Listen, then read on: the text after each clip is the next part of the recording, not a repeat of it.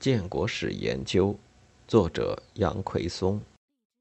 第四章：中国出兵朝鲜的因与果。引言：中苏同盟条约的签订，并不意味着新中国就被牢牢地拴在了苏联阵营的战车上。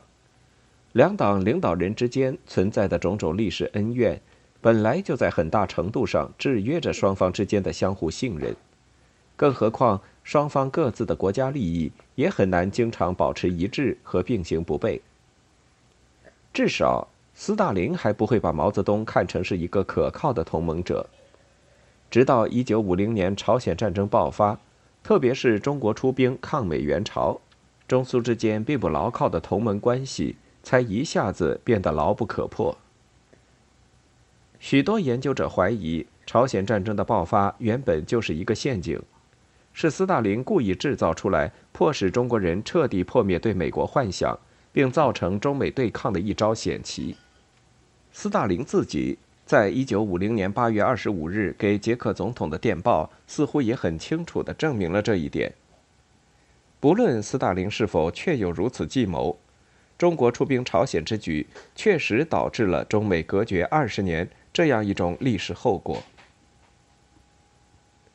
一九五零年，中国刚刚结束了长达十几年的内外战争，整个国家经济不仅极为落后，而且百孔千疮。新政府为何毅然决然出兵朝鲜，与当时世界上最强大的军事强国美国打仗？这场战争到底该打不该打？不打行不行？打对新中国究竟意义何在？相关各国历史学家对此曾有过很不一致的解释。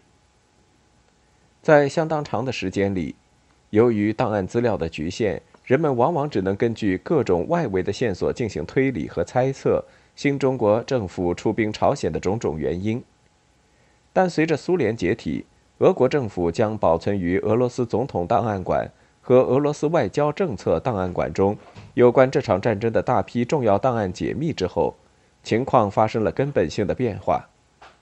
如今，已经有相当多的研究成果揭示了当年发生在中苏朝三国三党之间的种种内幕。